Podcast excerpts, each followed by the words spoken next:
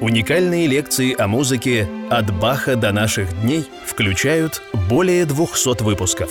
Автор – легенда Московской консерватории, композитор Иван Соколов. Каждую неделю новая лекция о классической музыке. Подписывайтесь на наш канал и приглашайте друзей.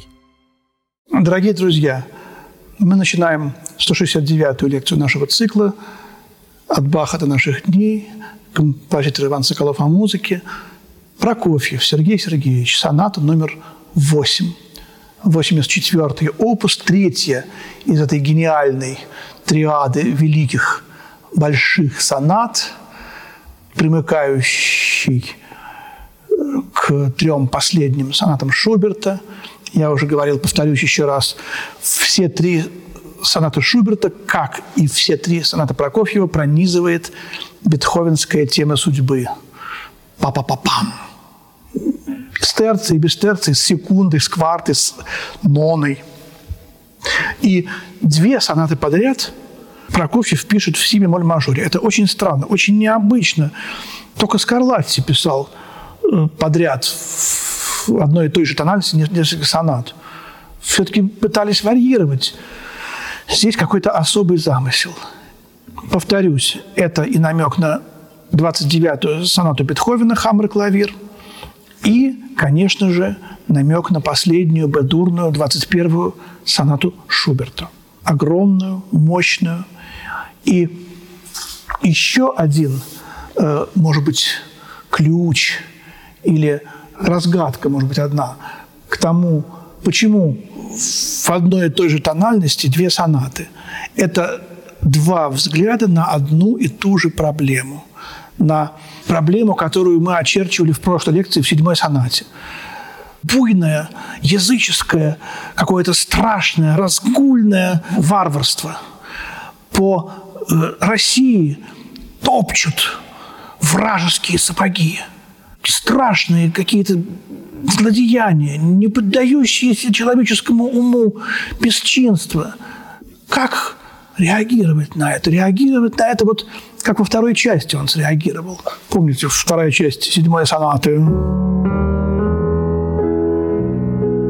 И вот в восьмой сонате идет развитие вот этого спокойного, э, в первую очередь развитие спокойного метода ре, реагирования вот на это зло. Мы будем говорить с вами еще о Шостаковиче, младшем современнике Прокофьева, гении, жившем в этой же стране, родной России великой, на 15 лет младше он был, на 15 лет позже родился, и как он реагировал. И будем искать ответы на этот вопрос, как реагировали другие гениальные люди на то, что происходило в стране. И вот есть такой способ реакции Заболоцкого, Флоренского, я называю. Способ реакции философской, глубокой и отстраненной, отчужденной вечная мерзлота, льдины, динозавры вымерли, да?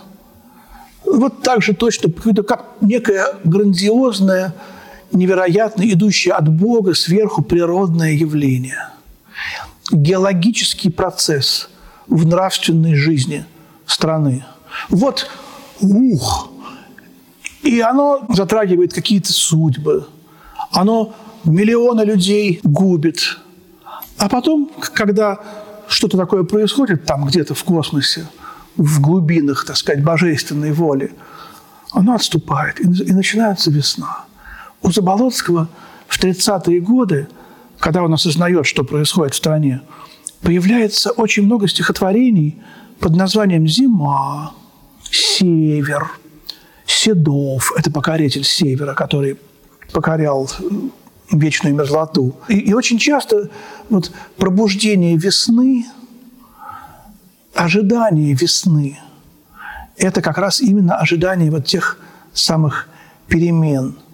У Пастернака тоже есть пронесшийся грозою полон воздух. Все ожило, все дышит, как в раю. Это уже когда начались перемены после смерти Сталина в 1956-1957 году это все написано – то есть природа сравнивается с э, общественной жизнью. И какая-то такая вот олимпийская, возвышенная, спокойная реакция на все, что происходит. Здесь э, восьмой сонате – это главное. Начать сонату с такой спокойной главной партии, знаете, это необычно. И для 20 века, и для 19 тем более, и для Прокофьева. И темп первой части «Анданте дольче».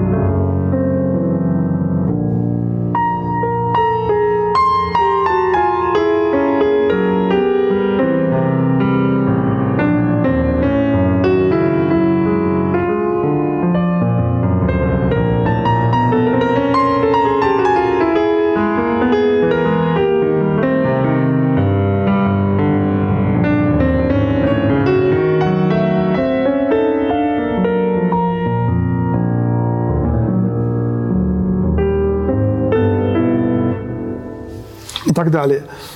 Такие же пятитакты шубертовские, 4 плюс 1. В связующей партии возникает какое-то вот такое призрачное движение.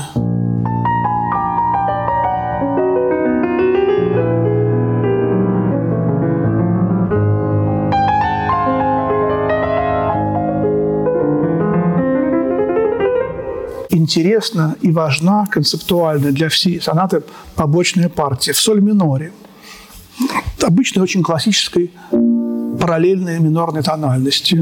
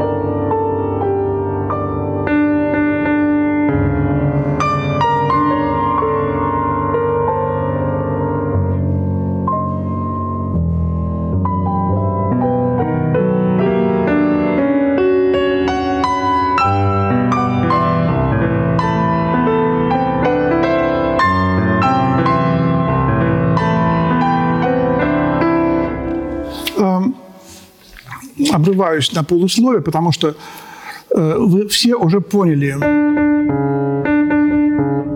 Пятая симфония Бетховена. И, конечно, опять красота, которая опалена войной. Пастернак. Стихи о войне. Зима приближается. Сызново. Какой-нибудь угол медвежий под слезы ребенка капризного исчезнет в грязи непроезжий. Домишки в озерах очутятся, над ними закурятся трубы. В холодных объятиях распутицы сойдутся к огню жизнелюбы. Обители севера строгого, накрытые небом, как крышей, на вас захолустное логово написано «Сим победиши». Вот я прерву здесь. «Сим победиши» – это надпись, которая видели в небе этим, победишь этим. Чем этим? Крестом. Сим победишь. Когда было знамение креста в битве двух войск, то одному из войск было сказано, вы победите вот этим крестом, православным четырех, сказать, конечным крестом. И здесь Пастернак в жуткое время абсолютно, так сказать, антирелигиозной пропаганды в 1943 году как раз в октябре 43 года состоялась знаменитая встреча Сталина с выжившими архиереями, незамученными еще. И он осуществил некоторое послабление и понемножку, понимая, что иначе будет совсем конец. И вот именно здесь Пастернак пишет «Сим победиша», это проходит, и это существует. «Люблю вас, далекие пристани, в провинции или деревне, чем книга чернее и листанней, тем прелесть ее задушевней». И последнее четверостишье «Октябрь серебристо-ореховый, блеск заморозков оловянный, осенние сумерки Чехова, Чайковского и Левитана». Одно из моих любимейших стихотворений и четверостишье, которое очень как-то созвучно этой побочной партии с этими осенними, какими-то печально опущенными ветвь, ветвями э, берез, Э, золотистых, в сумерках осенних. Сама музыка немножко опускается, видите, вниз куда-то уходит.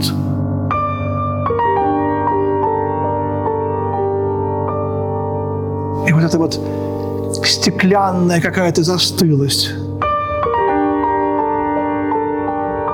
У Пастернака есть еще одно стихотворение э, про осень, чуть позже написанная «Золотая осень». Осень – сказочный чертог, всем открытый для обзора, просеки лесных дорог, заглядевшихся в озера. И вот здесь тоже есть, где деревья в сентябре на заре стоят попарно, и закат на их коре оставляет след янтарный. Вот этот янтарный след я тоже здесь, в этой музыке, слышу. В первой части. Разработка страшная. В разработке как раз дается ужасы войны. И я не буду сейчас все это играть, эту страшную апокалиптическую музыку. Вот пианист сидит. Почему еще здесь э, трагизм, потому что композитор как бы в этой музыке для одного человека высказывает свои собственные сокровенные мысли. Он говорит, что я один, я в одиночку, без помощи каких-то других людей я выражаю свои мысли о своей родине. И вот здесь у него тоже, как и в седьмой сонате, есть такое указание э, – подражание, играть как бы литавр, литаврами. Пианист играет как будто на литаврах.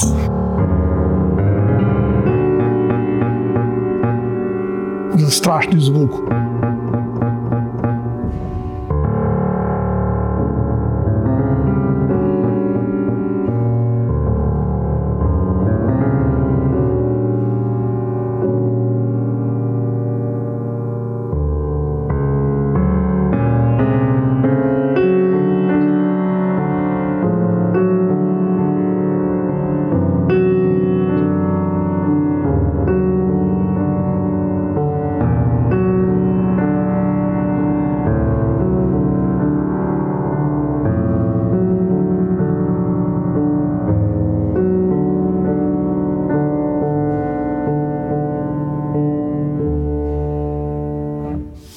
Гениальное место перед репризой. Э, вроде и колокола, вроде какие-то стоны. И очень рахманиновская.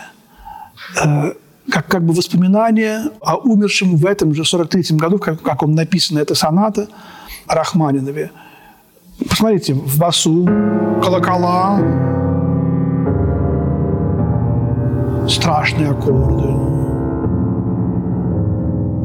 И они эту интонацию подсвечивают совершенно другими какими-то сумрачными темными огнями, как будто бы солнце заходит.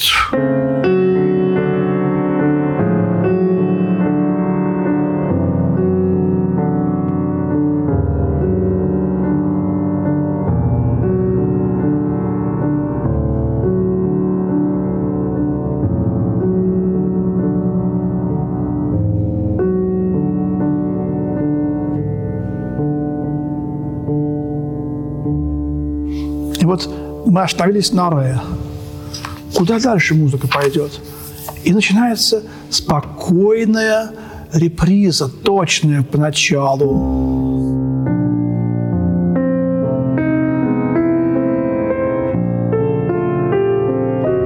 И когда мы видим такую репризу, в других сонатах репризы более варьированные, то мы понимаем, что это уже надолго и всерьез.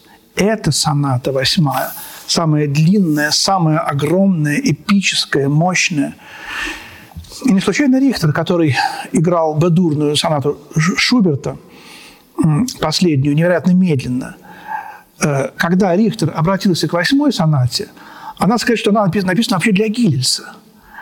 Седьмая для Рихтера, а восьмая для Гиллельса. И Гиллельс премьеру сыграл – посвящена она второй жене Прокофьева Мире Мендельсон Прокофьевой. Но когда Прокофьев оказался в концертном зале и сонату восьмую играл Рихтер, как так получилось, что Прокофьев не слышал раньше, э, до концерта, как Рихтер ее играет. Рихтер играл очень медленно, серьезно и вот примерно так, как бы дурную Шуберта. Все смотрели на Прокофьева, он очень удивленный сделал глаза на первых тактах, а потом после первой части повернулся к кому-то и сказал, а можно и так. То есть это говорит о том, что композитор впервые, когда слышит свое сочинение немножко не так, как он сам его представлял, он как бы немножко смущен. Это часто бывает. Есть композиторы, которые говорят, нет, сделайте так, как я хочу, иначе это будет неправильно. А есть другие композиторы, которые начинают э, пытаться услышать в этой музыке даже больше того, что они сами в ней услышали. Они понимают, что их вдохновением движет не только они, но и некий э, гений. Этот гений может вложить туда что-то большее, чем то, что они в момент схватывания этого вдохновения гениального поняли, зафиксировали. И когда Рихтер сыграл, то Прокофьев понял, что Рихтер открыл в этой сонате ему, собственно, композитору гораздо больше, чем ему было открыто в момент написания. Вот это вот совершенно поразительное свойство, качество музыки, многомерность, божественность музыки, которую в этой истории а можно и так. Я усваиваю, и поэтому я всегда, когда мою музыку играют не так, как я хочу, я всегда сначала думаю, а может быть, все-таки можно и так. Я вспоминаю эту историю. И, конечно, бывает, что все-таки нельзя так. Так это тоже бывает. И довольно часто. Тут надо мужество иметь, чтобы сказать. И вот вторая часть этой бредурной сонаты «Анданте соньянда». Соньянда – это по-итальянски «во сне». Это минуэт.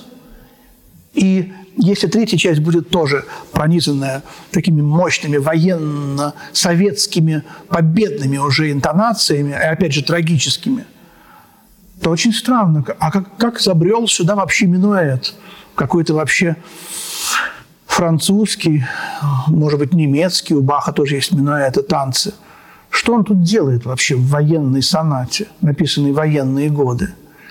И вот, вы знаете, это сон. Это погружение в некую нереальность. Это то, э, что позволяло людям выжить, сохранить оптимизм, сохранить ощущение красоты этого мира. Это э, некая вот эта вот э, защитная реакция нашего организма, защитная реакция духа российского Родины. Он уходил куда-то. А на самом деле история такова. Великий певец э, Иван Семенович Козловский попросил Прокофьева написать для него арию – у него был тенор у Козловского. Прокофьев сделал набросок вот этой арии, а потом использовал эту арию для второй части сонаты. Козловский остался без арии. Не получилось у Прокофьева отдельную арию такую написать. Я Козловского немножко знал, встретил один раз в 91 году, когда было столетие со дня рождения Сергея Сергеевича Прокофьева, в шахматном клубе состоялся вечер «Прокофьев и шахматы». Там я аккомпанировал Смыслову. Вот, и туда пришел Иван Семенович Козловский. Я на правах участника концерта зашел в артистическую. Войдя в артистическую, Козловский сказал, «О, Василий Васильевич, здравствуйте!» «Здравствуйте, Иван Семенович», сказал Смыслов. «А это вот мой аккомпаниатор Ваня Соколов». Тут же стоял мой папа, значит, которому все было интересно. Я познакомился с Козловским, и Козловский вынул из кармана леденец, конфетку такую, завернутую в бумажку, и дал мне. Вот. А папа сказал, ну как же ты ее мог съесть, эту конфетку? Я, я бы ее всю жизнь бы хранил. Вот. А я как-то как-то немножко эту конфетку не уважал. Вот взял и съел. Я вспоминал, э, когда я был на первом курсе, мне другую историю рассказывал про Козловского э, Николай Николаевич Сидельников, когда он был на дне рождения своего профессора, сказал кто-то, что вот сейчас, через некоторое время, придет Иван Семенович Козловский поздравить Шапорина. А Сидельников уже был, так сказать, под шофе, и они с однокурсниками решили поспорить, а сможет ли э, Николай Николаевич, э, будет ли он настолько дерзок. Они стали обсуждать, как Козловский поет, Сидельников сказал, что у него плохая дикция. А вот ты у него спроси, как, почему у него такая плохая дикция. А, а, а что я буду у него спрашивать? А вот, а вот, а вот слабо? И он говорит, и мы на слабо поспорили, что я на слабо спрашиваю, почему у него такая плохая дикция. И вот когда Иван Семенович пришел после концерта, Николай Николаевич так покачиваясь, подрулил к нему, 20-летний, там, я не знаю, может быть, 22-летний, и сказал, Иван Семенович, а почему вот вы так поете, как будто у вас полный рот гречневой каши? Вот. И все замерли и поняли, что ему ничего не слабо. А Иван Семенович сказал, понимаете, юноша, ведь публика приходит в Большой театр слушать не слова оперы, а мой голос. И Сидельников говорит, я не нашелся, что сказать, я отошел пристыженный. Вот, но доказал своим однокурсникам, что не слабо. И величайший, конечно, это такая шалость, конечно, это он, правда, рассказывал про это, любил рассказывать такие немножко сомнительные истории с перчиком. Вот я не меньше его от этого уважаю и люблю. И я люблю, уважаю очень Ивана Семеновича Козловского за его неимоверную культуру, интеллигентность, э, какое-то олимпийское совершенно спокойствие, выдержку. Сидельников рассказывал, у него у единственного была телефонная связь со сценой Большого театра. Он мог снять трубку и слушать в телефонную трубку оперный спектакль любой Большого театра. Вот. Это такая немножко э, интермедия про вторую часть. Минуэт. Анданте Соньянда. Послушаем эту гениальную музыку. Как будто бы действительно сцена. И вот какие-то тени танцуют из прошлого. И мы прямо видим вот это минуэт.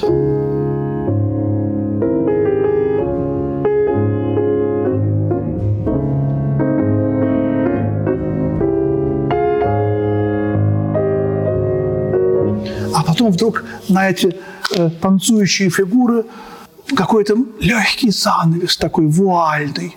И мы сквозь эту вуаль, как бы туман, мы видим эти тени, которые уже танцуют.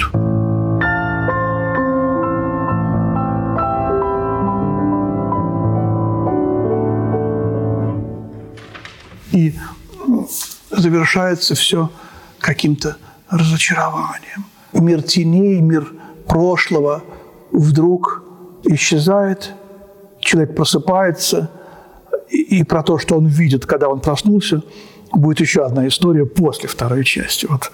А сейчас пока послушаем эту гениальную музыку.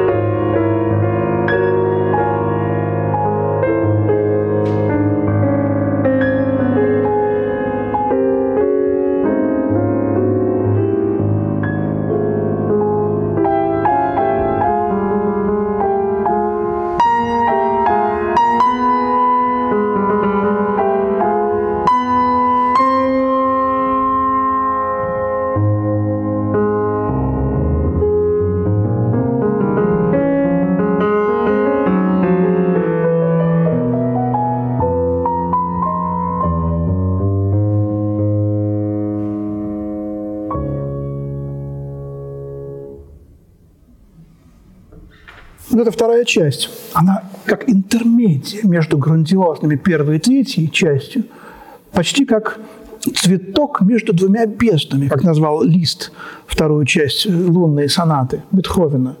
И вот когда мы слышим в конце этой второй части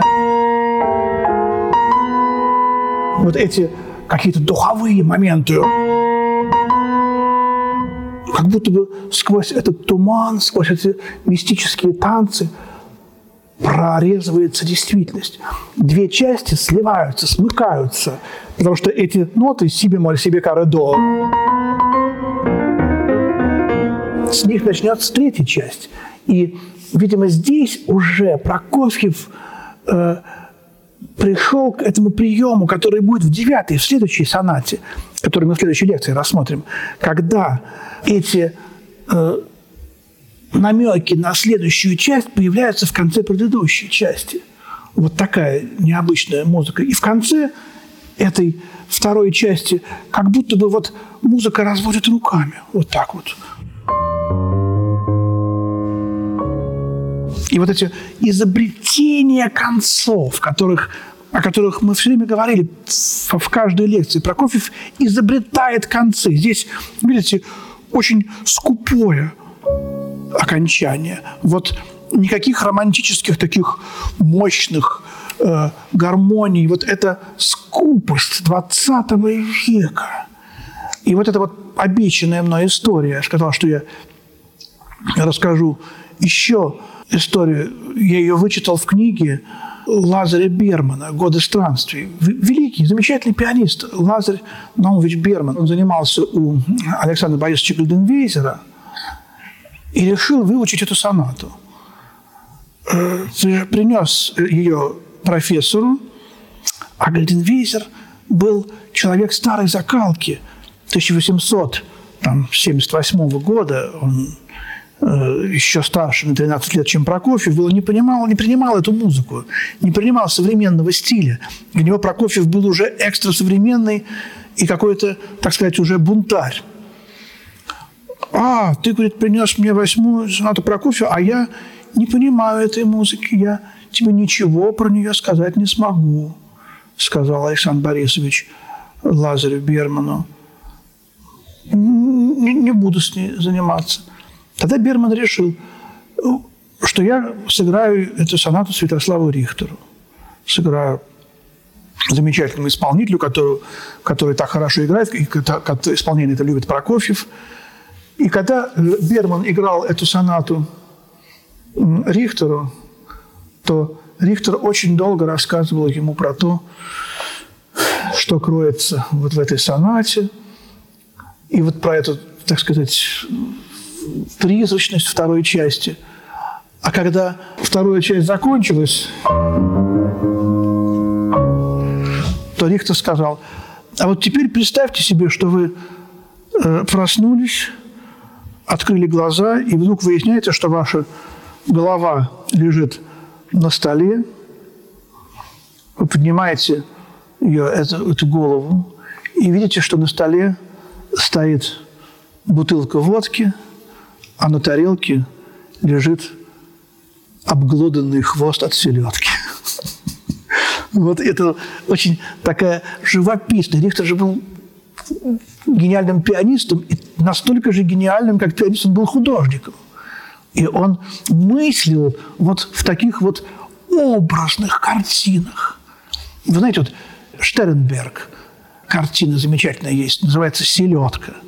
Потому что, когда вот была эпоха военного коммунизма, в 17-19 годах людей кормили ржавой, протухшей селедкой э, в этих огромных бочках. И вот эти хвосты – это было единственное, что, так сказать, выдавали, потому что купить ничего было в магазинах практически невозможно. И, в общем, нечто похожее было в 1944 году. Я помню, как мои тетушки рассказывали, как э, они отдыхали в 43 году в Лазаревске, Лазаревске, это около Сочи. Вот, и папа из Москвы прислал им посылку, деревянный ящик такой. И вот, а в посылке что? Еда. И когда они открыли посылку эту, они увидели, что сухари, которые Иван Петрович, мой дедушка, их папа, прислал – они все были изъедены червями. Пока посылка путешествовала, туда, сквозь эту деревянную коробочку, забрались червяки, и в основном эти все сухари съели, они были изъедены, там ползали чер- черви. Тетушки так хотели есть, что они выставили эти сухари на солнце, черви ушли, сухарики высохли – и они, эти сухарики с червями, за милую душу слопали. Эту историю рассказывала тетушка нам с Машей, мне и моей сестре Маше. Там сестра рассказала эту историю своему сыну Степочке маленькому. Он убежал и пропал. А когда мы его стали искать, он стоял в углу и сотрясался от рыданий. Мне жалко тетушек, что они ели прогнившие червяками сухари. Это, это все реальные истории из реальной жизни. Вот чтобы завершить рассказ про трагическую гениальную восьмую сонату, вот она третья часть. Это победа. Смотрите.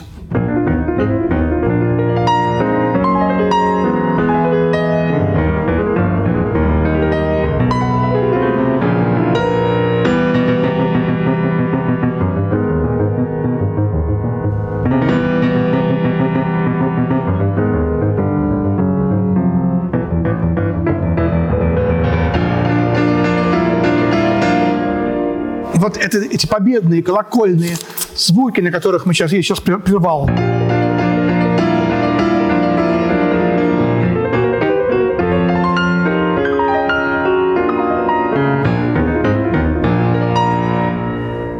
И, наверное, вы обратили внимание, что-то появляется зловещее, страшное.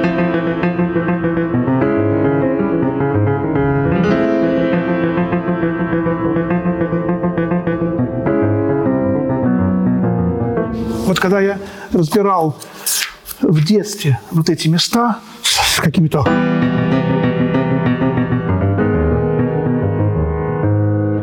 опять тритон, си бемоль мажор, ми минор.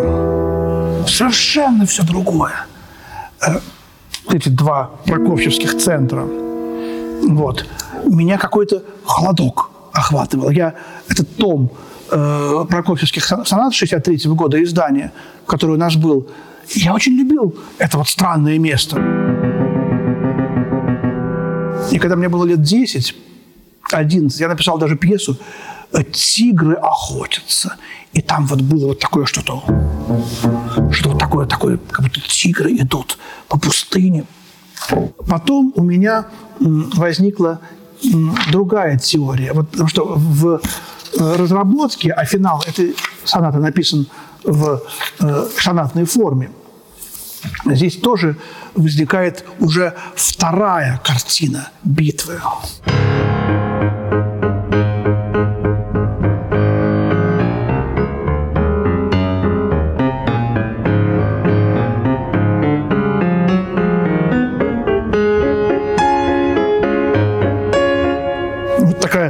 Какая-то безжалостная, мощная, маршеобразная музыка.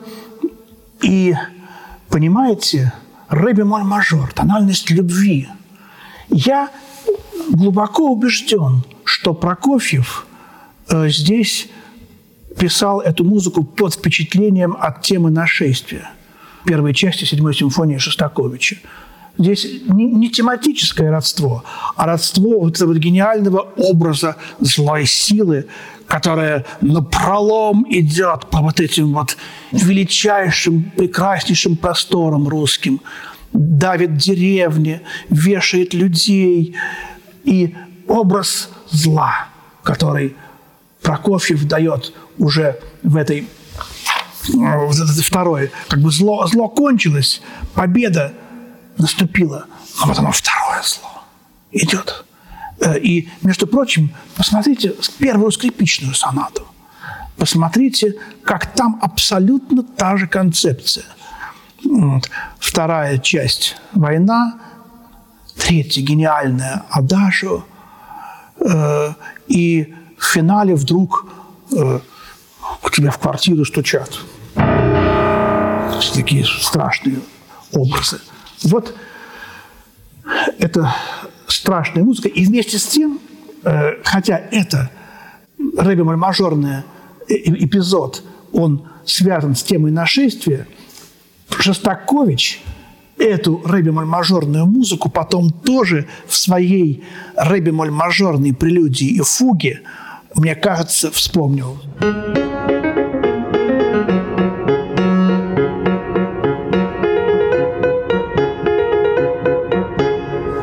Тоже такое немножко какая-то страшная музыка. А фуга, тема, э, ведь это сирена. Э, ведь Шостакович изобразил, э, я тоже потом буду об этом рассказывать, но я здесь не могу об этом не рассказать. Э, потому что эту фугу ругали, когда он ее играл. Это уже было 51-52 года, когда он это сочинял. 50 году он начал, в 51-м закончил, в марте. И, по-моему, где-то в 51 году было проигрывание. И вот его ругали, что это почти додекафония, как он мог такую формалистическую музыку написать. А когда э, я учил эту фугу, то по телевизору показывали э, репортаж из музея блокады Петербурга. Э, и я как-то вот играл, играл, играл, потом встал, посмотрел, что там показывают, и вдруг э, экскурсовод говорит, а вот э, так выглядела сирена, которая оповещала жителей Ленинграда блокадного о налетах фашистских самолетов. Давайте включим эту сирену. Сирена включается, я слышу.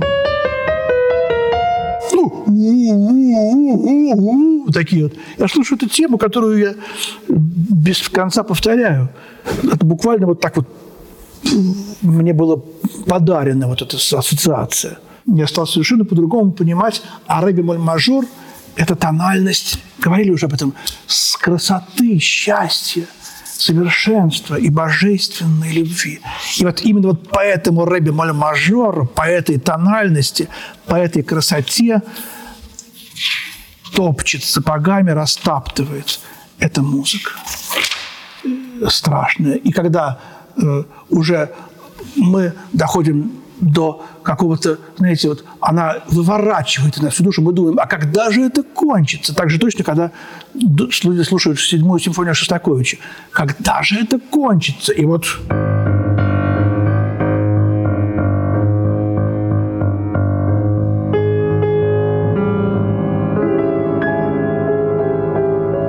И возникает из первой части – прекрасные, как воспоминания побочной партии. А музыка, а Россия остается прекрасной, вечной. И вот это уже э, си минорная. Следующая прелюдия фуга Шостаковича. И в конце Прокофьев возвращает нас в атмосферу победы, в атмосферу счастья и вот эти мощные колокола которые звенят, но зло остается. Как кончается соната?